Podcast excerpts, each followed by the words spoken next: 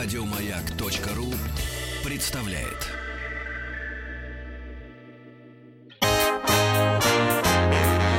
Сергей Стилавин и его друзья. Четверг. Друзья мои, ну а э, сейчас будет ответ на, на вопрос традиционный от многих наших слушателей. Не ото всех. Есть люди, как бы, так сказать, э, такие молчаливые, есть, которые задают вопросы, ставят ребром. Один из самых классических вопросов, которые всегда слышат люди на радио и на телевидении. Ну а что там у вас будет в следующем году? Нового, нового. А, вот. А люди привыкли, они развращены маркетологами, которые говорят, что новое всегда лучше старого, и мы вам сейчас новинку продадим и так далее, и люди уже привыкли что-то новое. Так вот, э, вы помните, что э, мы э, занимаемся на радио Маяк производством большого количества образовательных, познавательных продуктов, да. Все они остаются с вами в подкастах, в iTunes, на сайте радиомаяк.ру, и вы знаете, что очень популярный... Некоторые, например, как Сергей, скачивают с торрентов. А, спасибо большое, Рустам. Помолчи немножко, мой голосовой друг. А, так вот, очень популярная э, э, наша рубрика была «Нефть» да, которую мы готовили вместе с Губкинским э, университетом, да, да, да, да, и мы рассказывали о том, как это все добывается и какие конфликты связаны с нефтью, геополитические, международные и так далее и тому подобное. Этот проект закончился, потому что мы о нефти все рассказали, все, Да. все можно узнать. И мы решили взяться за следующий, как говорится, непосильный труд. А, в целом, э, ну, в нашем таком внутреннем, э, так сказать, обиходе мы это называем проектом «Недра». Да. Поговорить решили мы о полезных Вот. ископаемых. Полезные ископаемые, да. Все то, зачем лезут геологи, э, так сказать, в тундру, в тайгу, в, в Африку, куда угодно лезут. Ну а начать мы сегодня решили с э, темы угля. Потому что это был, наверное, самый первый полезный ископаемый. Углеводород. Да-да-да. Углеводород это уже, да, это я понимаю, это сложнее. Э, Я рад приветствовать в студии Виктора Сергеевича Федотенко. Виктор Сергеевич, доброе утро. А, Доброе утро. Доктор технических наук, ученый-секретарь Института проблем комплексного освоения недр имени академика Мельникова Российской Академии Наук. Э, Мы, кстати, ребят, решили вас, ну, поп- попытать счастье. И привлечь. Э, Да, и попробовать попросить наших слушателей за время нашей сегодняшней беседы э, с Виктором Сергеевичем, э, креатив плохое слово, э, оно, Хорошо. оно обезоруживает. Да, и предложить название для этой рубрики, да? Что вот э, мы, И мы- для подкаста в последующем. Конечно, конечно. чтобы по этому названию можно было находить. э, вот. И, и, и уголь, да, это вот та тема, с которой мы сегодня э, начнем. Э, Виктор Сергеевич, я так понимаю, что... э, Сергей ничего не знает про уголь, так же, как и я, потому что мы, мы все выросли не Только с активированным углем. Знакомы, Вот, да-да-да. Что касается... В шахтах не были. Шахты, угольные разрезы. Да. Да. и так далее и тому подобное. Дело в том, что я, насколько понимаю, Виктор Сергеевич, э, углю препятствовала варварская вырубка лесов для этих же нужд. Потому что, э, например, остров... э, Пасхи? Это вы там Или- с остров этот греческо-турецкий остров. Кипр. Не Крит, Кипр. Кипр, Кипр, да. Кипр, например. а, Мало ведь кто знает, кто вот даже ездит отдыхать на Кипр, что в центре этого острова находится горная лесистая местность, на самом деле.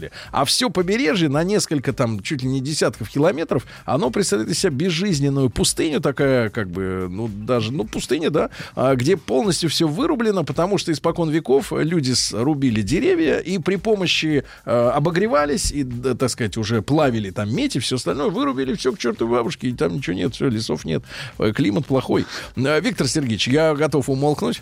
Э, Короче, надо сначала разобраться, что такое уголь. Да. Да, давайте, наверное, с этого и начнем. Э, На самом деле э, тема очень интересная, обширная, и уголь, э, как всем, собственно, известно, это один из наиболее распространенных видов полезных ископаемых, которые вообще встречаются на Земле. На сегодня на всех континентах уже обнаружены более трех тысяч месторождений месторождений угля. В целом, если говорить очень, очень обсчет, то ископаемые угли – это твердая горная порода, образованная из остатков отмерших растений и в результате очень сложных, длительных биохимических, физико-химических, физических преобразований. А вот почему тогда получается, что одни, э, так сказать, элементы превращаются в уголь, а другие в нефть?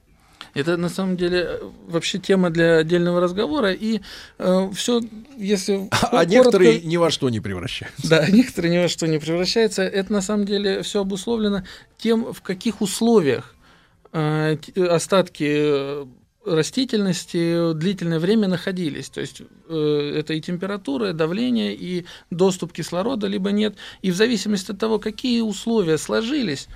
Ну, хорошие или не очень, да. да, благо- Климатические зоны, наверняка. а, а, Само собой, чтобы выросло такое количество э, растительности первоначально, должны были, ну это очевидно, сложиться очень благоприятные условия, чтобы это все могло Но вырасти, если да. проще, нефть старше, чем уголь? Очень, Или Ну, это, это неправильный вопрос? я думаю, что, наверное, нам ну, не, это было бы не совсем корректно пытаться их разделить по возрасту и как-то кто старше. Дело все в условиях, как и где э, это все образовывалось. Тем более, наверное, и современная наука говорит о том, что ответ, а как же именно, то есть и та же самая нефть э, образовалась, то есть масса есть Вот, теорий. а вы, вы слышали наверняка, да, что там пару лет назад появилось мнение, но оно такое YouTube Так. мнение. YouTube мнение. А на YouTube можно найти все, что угодно. Да любое И- мнение э, можно да, найти. Да, ну, любое, какое хочешь, да. И там, значит, утверждают, что, а может быть, даже это уже официальная позиция, что раньше, э, условно говоря, там нефть считалась невозобновляемым ресурсом, а сейчас тему продвигают уже, что типа она снова начинает там образовываться. Где-то там она снова образуется. Ну, не знаю, но уголь-то точно, наверное, снова сам по себе не может, да? А, смотрите, здесь э, стоит сказать о том, что, понимаете, э, э, образуется он или нет, это очень сложный вопрос, потому что если возраст угольных месторождений превышает миллионы, миллионы, десятки миллионов лет, а его активная разработка ведется порядка ну, 300 лет. Поэтому, да, наверное, процессы углеобразования, процессы метаморфизма в течение этих 300 лет, конечно, протекали, но с- С каков точки вклад зрения, как бы... но каков вклад эт- этих 300 прошедших лет в процессы метаморфизма и углеобразования? Наверное, не такой большой. Поэтому на нашем веку, наверное, не вполне это было бы, ну, как-то... То есть мы не успеем корректно. сделать уголь Корректно говорить, да, что вот э, за, в течение обозримого какого-то обозримого будущего у нас появятся принципиально новые какие-то месторождения или угольные Хорошо, залежи. такой вопрос. А есть ли какая-то корреляция между наличием у страны, либо в этих географических точках а, нефтяных месторождений и месторождений угля? А, Можно бот, ли нала- бот, бот Рустам, пожалуйста, скажи то же самое по-русски. По-русски? Ну, можно ли каким-то образом эти карты, они э, ну, накладываются друг на друга? Вы про геологоразведку из космоса? Да нет, ну вообще в целом. Ну, то есть мы понимаем, что вот на территории России... Нет, вот растет есть- береза, Я под ней понимаю, о чем уголь. вы говорите. Э, Да. В целом, э, скорее всего, корректнее будет говорить о том, что эти э, месторождения, они ну, вряд ли ассоциируются. Потому что если мы с вами будем говорить о наиболее богатых регионах углем э, в России, допустим, Кемеровская область, это известно, что это ну, сердце угольной промышленности. Кузбасс. Кузбасс, да. Кузбасс. Так вот, э, Кузбасс э, добывает в первую, ну, ископаемый уголь, да. Ну или, например, Ближний Восток, если мы возьмем, правильно, то в Саудовской Аравии А вы о нет... чем спрашиваете? Нет, ну я к тому, что Нет. вот э, как-то, если вот в Саудовской Аравии есть нефть, Так. Вопрос. То там нет Угля. газа. Нет, получается, нет угля. А, Или, например, это взаимоисключающие, Вот, да? вот. А вот что вы хотели спросить. Так вот как это звучит, взаимоисключающие. Вот это слово, да. Вот. Я повторю, что, э, скорее всего, ну, было бы не вполне корректно э, проводить какие-то очень жесткие аналогии и э, переходить именно к каким-то категориям взаимоисключения. Но глубина залегания явно отличается. Глубина правильно? залегания явно отличается, технология отличается. И на самом деле, и как мы и с вами сказали в самом начале, и отличается и э, процесс, и история их образования. Поэтому, э, если вы позволите, вот э, что если говорить об угле, то мы, с вашего разрешения мы бы вернулись, наверное, в тот период, когда первые э, упоминания об о- угле. об да. угле, да. Интерес- И как это произошло? Вообще, И- как человек вообще понял, что это можно использовать в качестве полезного ископаемого? Ну, по вам вижу, что еще Слушайте, не поняли. хорошее название предлагают наши слушатели. Какое? Значит, э, продолжается прием ваших э, вариантов. Да. Плюс 7967 103 5533. Сделано под землей. Опасно. Очень Еще есть опасно. вариант внедрения. Внедрение, руды. Ну, это мы потом почитаем, друзья. Мы очень внимательно все ваши э, фантазии, да, и креатив. Итак, пер- первое Так упоминание. вот, упоминание о использовании ископаемого угля в качестве топлива относятся по разным, по разным данным примерно к периоду 3000 лет до нашей эры. И, как это часто бывает, приписывается Китаю и грекам. Э, Есть упоминание о том, что в Китае уже в тот период уголь использовался для отопления, а также для выплавки меди и производства фарфора. Но э, греки, к примеру, называли э, его горючим камнем или антраксом. Отсюда и название современный антрацит. Как вы в начале, в начале нашего разговора правильно упомянули, что процесс происходил действительно обезлесивания. Но здесь э, корректно, наверное, провести аналогию и определить как причину не только э, необходимость отопления жилищ, но в первую очередь это металлургия, выплавка, выплавка металла, которая до 17 века велась в первую очередь с применением древесного угля. Но э, леса гораздо то, гораздо более быстро истощающийся ресурс, нежели уголь.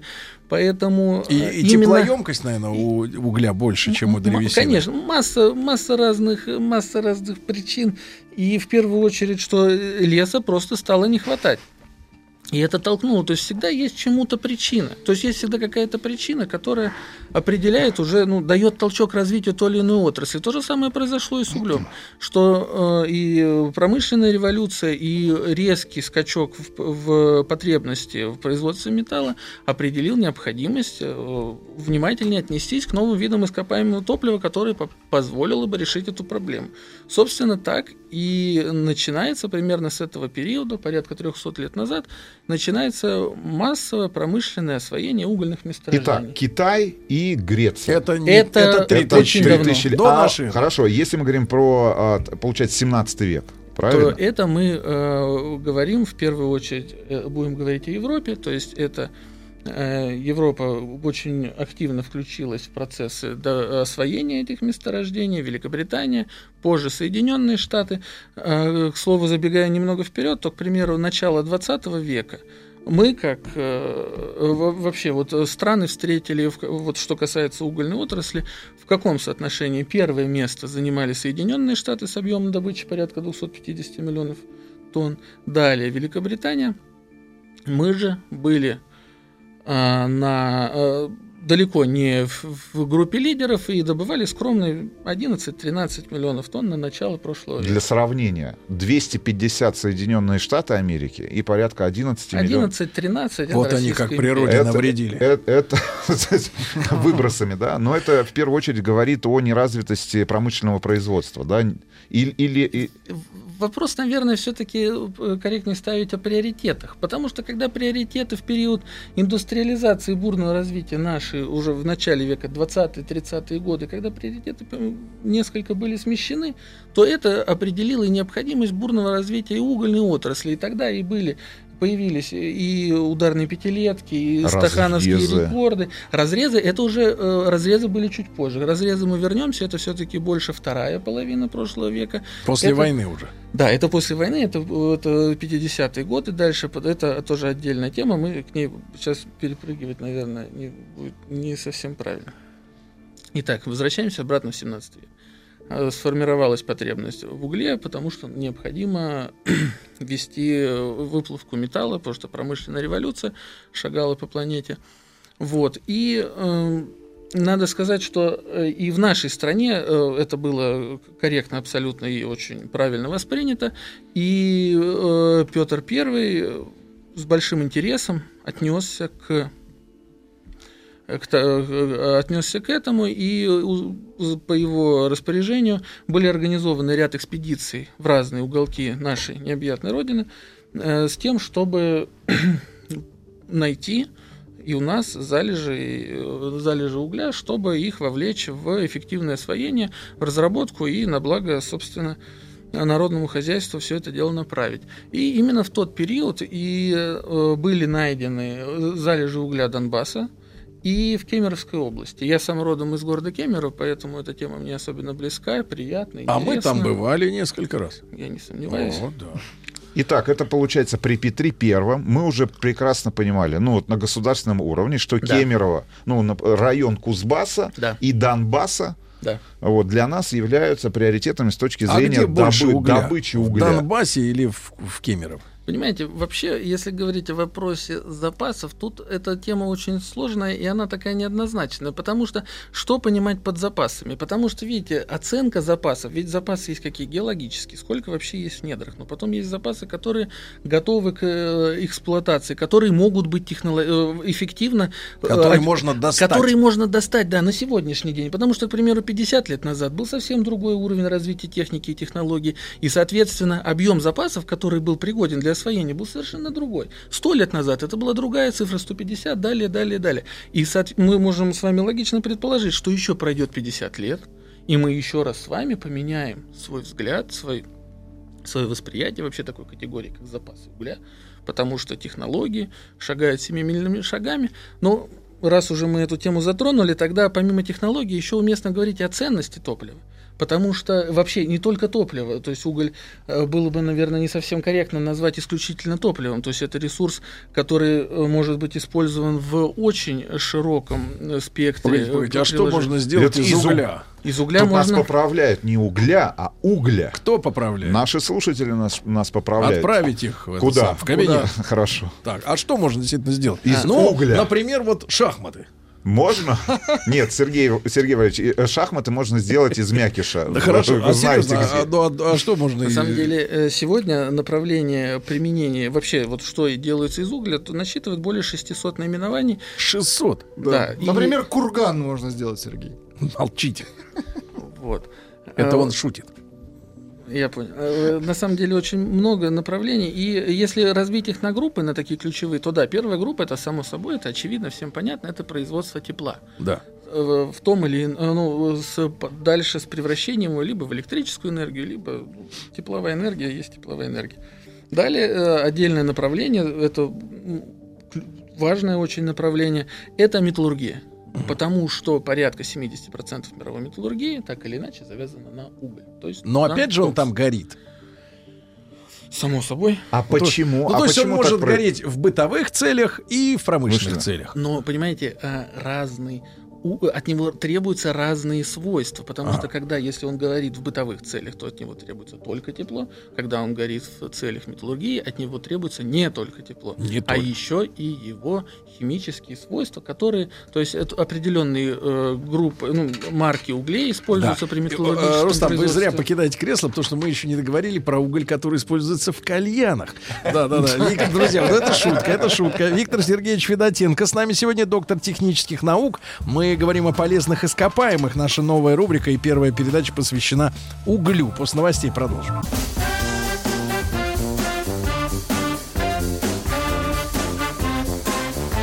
Сергей Стилавин и его друзья. Четверг. Кавердей.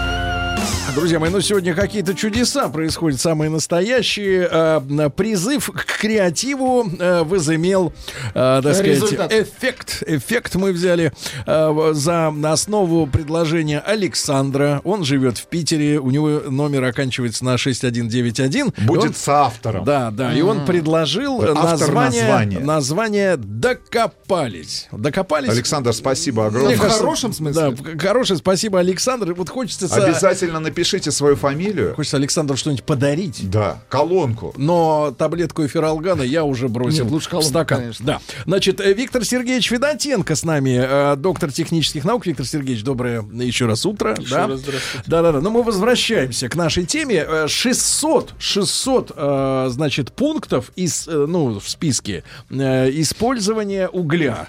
То есть мы уже познакомились с тем, что есть уголь для тепла, для бытовых нужд. Ну, водички подогреть, ноги попарить с марганцовкой. А Другой совершенно уголь нужен. Но я так понимаю, он просто доро- дороже гораздо, правильно? Он просто, да, он другой, и, собственно, он э, традиционно дороже Да, для металлургии, для А, целей а- металлургии. а вот разница в цене между ними, ну, порядок какой хотя бы, так, чтобы представлять? разница в цене каждый раз меняется. Понимаете, это все-таки А. рыночные процессы. И говорить о том, что какая-то есть э, стабильная дельта, наверное, было бы не вполне корректно. Но о том, что э, конкретно уголь для метал- металлургический, то есть это ну, коксовые угли, жирные, Мгм. они, э, конечно, дороже, это, это очевидно, это Да. И вот это второй, да, место. Коксовый уголь. А можно ли, можно ли что-то получить И из есть, угля? и есть еще третье направление. Третье направление это химическое направление, Ох. которое позволяет получить самые самые разные продукты, э, самый, наверное, такой очевидный и понятный, который сразу приходит в голову, это э, э, это, это топливо, это жидкое топливо. Жидкое. Да, жидкое топливо. И на самом деле, ведь э, Это вот история про кирогаз? То, а, что перед войной использовали мы и немцы, когда у грузовиков была печка, топилась, э, и она... Нет, нет, нет, нет, нет, нет. э, Печка у грузовиков это э, маленько из другой оперы. Но суть здесь, вот говоря о химическом направлении использования угля, необходимо сказать о следующем. В, этом, в этой части, вот именно вот в этом направлении угля, конечно, есть сильнейший конкурент, это нефть. И если производить жидкий, жидкий моторное топливо, то, конечно, из нефти их делать и дешевле, и А, проще. вспомнил. Немцы занимались этими экспериментами, когда у них ресурсы Всё во время войны... Верно, все верно. Да. И даже слово эксперименты, наверное, не очень здесь подходит, потому что это были не просто эксперименты, А промышленное это производство. промышленное производство. Именно поэтому они стремились попасть э, Всё верно. как раз э, это, это как раз линия Донбасса. Все это верно, все, все верно. Это то, что они действительно пытались захватить нефтяные месторождения, потому что э, середину прошлого века Германия встретила, не имея возможности производить моторное топливо из нефти. ну и Но в частности высокооктановые керосины для для авиации. Это их не остановило, и нация действительно очень изобретательная, надо отдать им должное, и они достигли определенных успехов, причем весьма значительных в том, чтобы производить все необходимое из угля. Но, м, Сергей, мы немного забежали вперед, с Да-да-да. вашего разрешения, чтобы э, историю как-то постараться вообще весь, раз- ну, вот как-то маленько Выстроить. Давайте вернемся все-таки в начало прошлого века, в начало 20 века, и начнем чуть подробнее оттуда. А, Почему так? Вообще, э, если смотреть, как, э, насколько динамично развивалась добыча угля в мире, то очень красноречивой будет э, нам, для нас цифра, что за 19 век, в, теч- в течение 19 века, объем добываемого угля вырос в 50 раз. А если за, за 20 век, он примерно в 6-7 раз. Вот. Но, конечно, 19 век там очевидным образом сыграл эффект низкой базы. Так вот, э, начало века мы встретили все-таки, ну, с, так скажем, не очень э, существенными успехами на, на Ниве э, добычи угля э, ископаемого. Но э, 20-е годы уже поставили все на свои места, и э, очевидность, очевидная необходимость развития, причем активно, бурного развития в этом направлении, она не вызывала сомнения, и были предприняты ряд конструктивных э, и весьма действенных усилий, чтобы, э, собственно, ситуацию переломить. А, Так, э, конец 20, э, 20-х годов, 28 год, и вообще вот э, большую роль в этом э, толчок дал э, принятый план электрификации ГО-РЛО, так называемый известный план. Он это амбициозное на самом деле большое начинание, которое вообще включало очень обширные подразумевало обширные преобразования в сфере инфраструктуры, не только транспортной и, и, собственно, электрической. А какую долю э, от, общей, э, от общего э, объема получаемой электроэнергии хотели брать у водных ресурсов, там, условно говоря, у ГЭС, и, а другую, соответственно, у ТЭЦ, да, получать на теплые электроцентралик, да, я так А, понимаю? понимаете, вот отвечая на этот вопрос, наверное, было бы корректно сказать, что все-таки надежды на уголь возлагались очень большие. И в пользу этого свидетельствует то, что в период с 28 по 40 год было открыто новых порядка 280 шахт угольных. Все-таки перспектива и необходимость развития именно этого направления была в тот период очевидна. Но э, нужно отметить отдельно, что э, такие амбициозные э, задачи, они, собственно, э, они, они комплексные обычно, потому что нельзя просто вот взять и, и решить и начать э, ну, добывать многие-многие миллионы тонн Ну, угля. его надо добыть, потом его надо э, хранить, потом его, Его- надо перевести. Его нужно сперва найти, потом, чтобы его добыть, нужно понять, как его добыть, кто его будет добывать и чем его добыть. То есть мы сразу с вами получаем целый э, набор взаимосвязанных задач. То есть это и образование, это и нужно и оборудование, и это нужна наука. И, собственно, опять же, 20-30-е годы – это тот период начала активного развития и горной науки, э, именно вот такой бурного роста э, в этом направлении и горного образования. Э, Я ни в коем случае не хочу сказать, что до того не было, но вот именно вот эти амбициозные цели, поставленные руководством страны в тот период, они определили определенную вот, э, динамику, причем такую заслуживающую отдельного внимания. А мы именно- давайте четко скажем. Обычно научные представители говорят, что э, им э, не очень хорошо понятно, м, когда они сделают то или иное открытие. А здесь им поставили четкую задачу разработать, как говорится, э, план освоения недр. И они за эту работу взялись. И на самом деле надо сказать, что взялись и неплохо, и в этом, э, на этой ниве были достигнуты определенные успехи. Но мы с вами вот говорим, говоря о периоде вообще 28 по и до момента начала Великой Отечественной войны, нельзя пройти мимо известные, известного факта, известной истории, а именно истории об Алексее Стаханове. А, В 1935 году э, им э, в составе бригады было отбито ни много ни мало, но 14 дневных нор- Злые 14 языки, 14 э, злые норм. языки перестройки говорили, что на него горбатились все, вся бригада, а Ага. записывали на него Что это одного. дутый пузырь, да? Да. Вранье. Я склоняюсь к тому, что, наверное, я бы не, я бы не, не стал бы, наверное, все-таки начинать все это ворошить и действительно докапываться до каких-то конкретных цифр. Сам факт трудового героизма однозначно имел место быть. И поэтому я думаю, что это ведь э, помимо прочего, ведь сам факт того, что он смог отбить 14 дневных норм, он, конечно, интересен и примечателен, но ведь гораздо важнее, что он дал пример. И ведь с него и началось ведь это движение стахановское, которое вышло далеко за пределы угольной отрасли.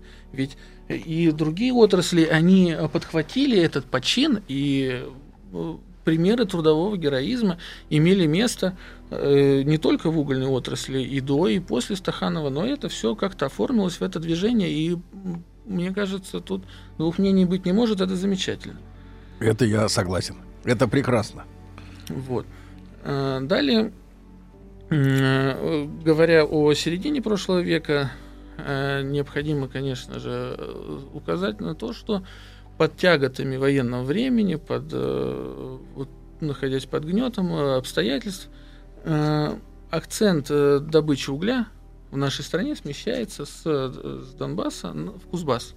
То есть это было вызвано объективными обстоятельствами и, Ну, там немцев не было. ну, собственно, да. Ну, и- эвакуация плюс Эвакуация. достав- доставка на предприятия промышленные. Предприятия э, были э, туда эвакуированы многие специалисты, и, собственно, там было все-таки безопаснее, и поэтому именно с того периода Кемеровская область э,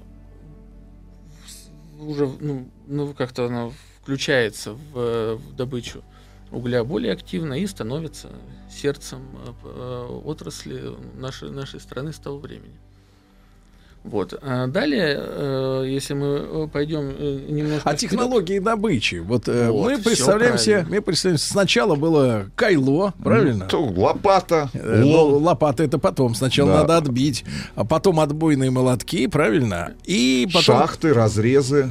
разрезы это уже другой вот, способ. разрезы, вот как раз мы сейчас с вами подошли к периоду, это 50-е годы прошлого Появление века. разреза. Когда, да, ведь и появление разрезов, они, оно сопряжено с чем? То есть, Появление техники. Конечно, другого верно. уровня. Все верно.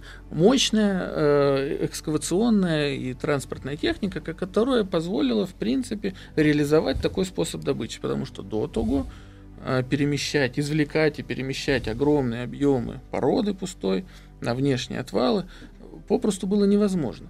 А, э, и поэтому преимущество отдавалось, конечно, подземному способу добычи, который не в сравнении более, более опасный.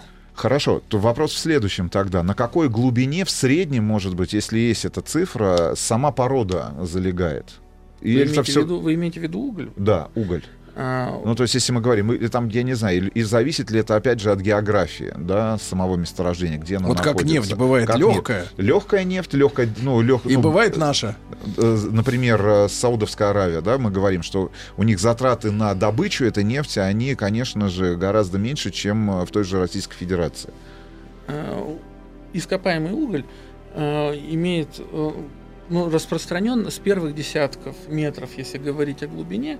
Ну, можем мы вот в Чеховском районе, например, где у Сергея расположена дача, найти на глубине там 15 метров, э, например, ископаемый уголь? Ну что ж, 15 Если сильно повезет, возможно, вообще много что. Но э, вряд ли. Смотри, что он там Но вряд ли в зарыл. Чеховском районе. Ну, найдет он то, что зарыл.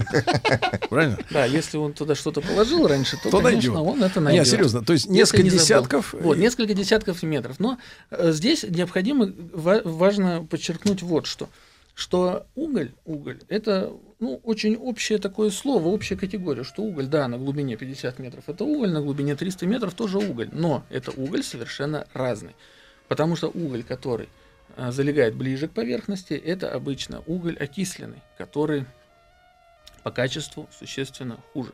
Понимаю, Нам друзья мои. нужен тот уголь, Да, глубокий. э, друзья мои, Виктор Сергеевич Федотенко в проекте «Докопались». Сергей Стилавин и его друзья. Четверг. Кавердей. А дальше, как вы понимаете, решили мы пошебуршить недра, посмотреть, что там, как говорится, за- залежалось. Шебуршать вы будете у себя в Залежа- Чехове. Нет, я Что буду... зарыли, Да. А у вас вот с кем есть фотография? Есть у вас фотография со Стахановым, как у нашего слушателя? Вы знаете, мне достаточно, у меня есть фотографии с вами. Со стаканом у него есть Э, В фотография. приватной обстановке. Со. Да, стакановым. э, Виктор Сергеевич Федотенко, э, доктор технических наук. Вы, э, гость-то так, он первый раз пришел, не пугайте, он думает, что это балаган. Нет, мы серьезные вещи обсуждаем. И, соответственно, вам рассказали, там 30 метров это уголь окисленный, правильно? А поглубже метров, метров 300 уже то, что надо, правильно? Ну, если очень так вот, очень грубо говорить, то в целом, да, ну, тенденцию вы ловили э, вполне корректно. А максимальная глубина, вот на которую может залегать уголь? Нет такой тоже? Он может быть до магмы? Э, Там жидкий уголь, Сергей, красный. э, глубина, до которой может залегать уголь, она, наверное, все-таки ограничивается тем, до какой глубины, ну, было интересно его искать. Потому что э, на сегодняшний день он залегает глубже, чем его э, в целом, ну, как Возможно извлечь. Его возможно извлечь с любой Ну, глубины. целесообразно. И Целесообразно. Экономически, Его возможно да. извлечь с любой глубины. Насколько Даже целесообразно это делать. Может, мы у вас разрез в Чехове, а, Сергей? Откроем. Чеховский разрез. Нет, немного чеховской магмы. Хорошо. Я вас И прекрасно В понимаю. стране давать чеховского угля. Но, а, э, Виктор Сергеевич, не могу не спросить, э, в мире э, имеются, ну, как бы так, эффективные гуманные методы рекультивации таких разрезов? Потому Само что собой. достаточно часто, ну, когда смотришь на подобные фотографии, это огромные такие зияющие Дыры. дыры, да, такие пропасти. Там же глубина, ну сколько? Ну, там сотни метров Сотни доходит. метров, конечно. Да, да, да. И, как бы так сказать, я даже не про Гринписа, ни, ни, нам, и не про Грету. А именем- может быть, может смещен центр тяжести Земли, да? Сер- так, мне Небесная кажется- ось, да, Да, она ну, ну, это же дыра здоровая, правильно? Там Погоди же нет. Земли. Дайте дальше еще сказать. Вот, и, и, э, вот, рекультивация. Вообще, с точки зрения именно науки, потому что визуально это смотрится отвратительно, да, но вот с точки зрения науки, э, рекультивация угольных разрезов бэушных, э, ну, бывших, да, это э, есть в этом какая-то потребность? Или наука не видит в этом э, самой проблематики? Нет, само собой, в этом потребность есть, и это актуальная задача современности. Э, Вообще, на самом деле, понимаете, вот мы маленько с вами перескакиваем, и э, получается немного чуть скомканно. Вот, то есть вы Это я рекульти- согласен. Вы на рекультивацию пе- перепрыгнули. Чтобы о рекультивации начать говорить, необходимо вообще было бы, чтобы все это уложить в какую-то последовательную цепочку вообще рассуждений, чтобы это все было на своем месте, поговорить все-таки о технологии, из чего и как вообще возникает потребность, вообще такая необходимость. Потому что рекультивация все-таки это проблема, прерогатива открытых горных работ. И мы с вами вот совсем недавно, видите, я все время, просто у меня есть ну, определенная последовательность Понимаю. для рассуждения. Я возвращаюсь опять же к тому периоду, когда открытый способ добычи угля э, получил более широкое распространение, то есть чуть-чуть назад, и в- дальше мы уже с вами, конечно, подойдем и к проблеме рекультивации. Так вот, открытый способ, как мы с вами сказали про- э, ранее, э, стал, ну, получил более широкое распространение именно с появлением мощной выемочно-погрузочной транспортной техники. К примеру, э, для того, чтобы, ну вот просто немного цифр, на сегодняшний день 79% угля в нашей стране добывается открытым способом. Что характерно, объем с годами, с годами, объем э, добычи коксующегося угля, который идет именно на нужды металлургии, он, он э, практически не меняется. То есть он примерно колеблется порядка 85-90 миллионов тонн. И он примерно стабилен. Но общий объем добычи растет. За счет, ра- расчет, э, растет за счет чего? За счет того, что вводятся новые мощности именно э, от до- добычи угля именно открытым способом. Открытым способом добывается уголь энергетический, который ближе к поверхности залегает. Так вот, 79% добывается открытым способом. Почему? Ну, вопрос, же, вопрос же, собственно, очевидный. А вину, виной тому все, те же, все тот же технический прогресс, что появилась эта техника, и это гораздо стало дешевле. И самое, и что немаловажно, Безопасней. безопасней, конечно. Потому что все-таки, когда над головой ничего не нависает, работать гораздо Ну, Сергей комфортно, похож на шахтера. Вот в разре... Ой, в шахте. В разрезе. Со спины. Сергей в разрезе похож Ты на шахтеров шахтера. не трожь. И это все-таки гораздо комфортнее. Да. На самом деле среда совершенно другая. А, Вот. И, но э, половина, при этом половина коксующегося угля добывается подземным способом, потому что шахты все-таки работают на большей глубине. И обычно ставят перед собой задачу именно э, Ну, добычу именно высококачественного, качественного высококачественного угля, да. Именно высококачественно. Вот. Собственно, и... А вот в Поэтому стоимость- и разрезы, и шахты до сих пор существуют в пропорции 50 на 50. Если мы про Нет, коксующийся Нет, уголь. э, Если про коксующийся, то, то да, но вообще разрезы очень, э, очень основательно захватили лидерство. 79 общевалового объема – это открытый способ. То есть цена коксующегося угля, который добывается из шахт, складывается именно из-за сложности его добычи. Э, А все-таки, наверное, здесь уместнее говорить о каких-то рыночных механизмах ценообразования. Наверное, в первую очередь она определяется спросом, а не затратами на его добычу. А Такой вопрос, я понимаю, может быть, не по теме даже, скорее всего, но он на поверхности, Сергей Валерьевич, как вот в разрезе. А вы в глубину Да. смотрите. Вы а из почему до сих пор не вопрос. синтезирован искусственный уголь? Так, это дурацкий вопрос. Почему? А, да, нет, у меня более, более хороший вопрос. А можно ли нам вот в металлургии... Еще лучше вопрос. Да, еще лучше вопрос. да. Нам в металлургии. Да, да. Нам в металлургии, где используется коксующийся, дорогой и тот, который добывается именно оп- опасным способом из э, э, шахты, да,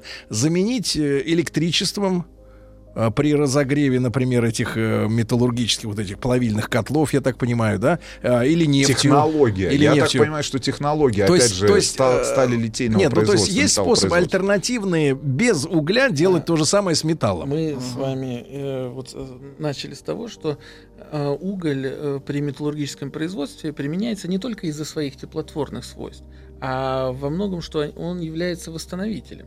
То есть его именно химические М, свойства. свойства Именно помогают. его свойства. А. То есть не только тепло. Да, действительно, вы абсолютно правы. Тепло можно добыть самым разным способом и подвести его туда, куда. Но вам- химический вам- состав но именно химический угля. состав И именно. с- в самих реакциях и в технологическом Да. процессе, который необходим для производства стали. Да, О, всё Ну, верно. понятно. Вот, то есть Вот это все, конечно, гораздо сложнее. И опять же, если э, брать какие-то крайности, то, наверное, можно сделать ну, все что угодно. Но вопрос только э, разумности и рентабельности Да. этого, этого Виктор процесса. Сергеевич, но вот, к сожалению, время пронеслось э, буквально незаметно целый час. С нами сегодня был Виктор Сергеевич Федотенко, доктор технических э, наук. Э, Мы говорили о- об угле.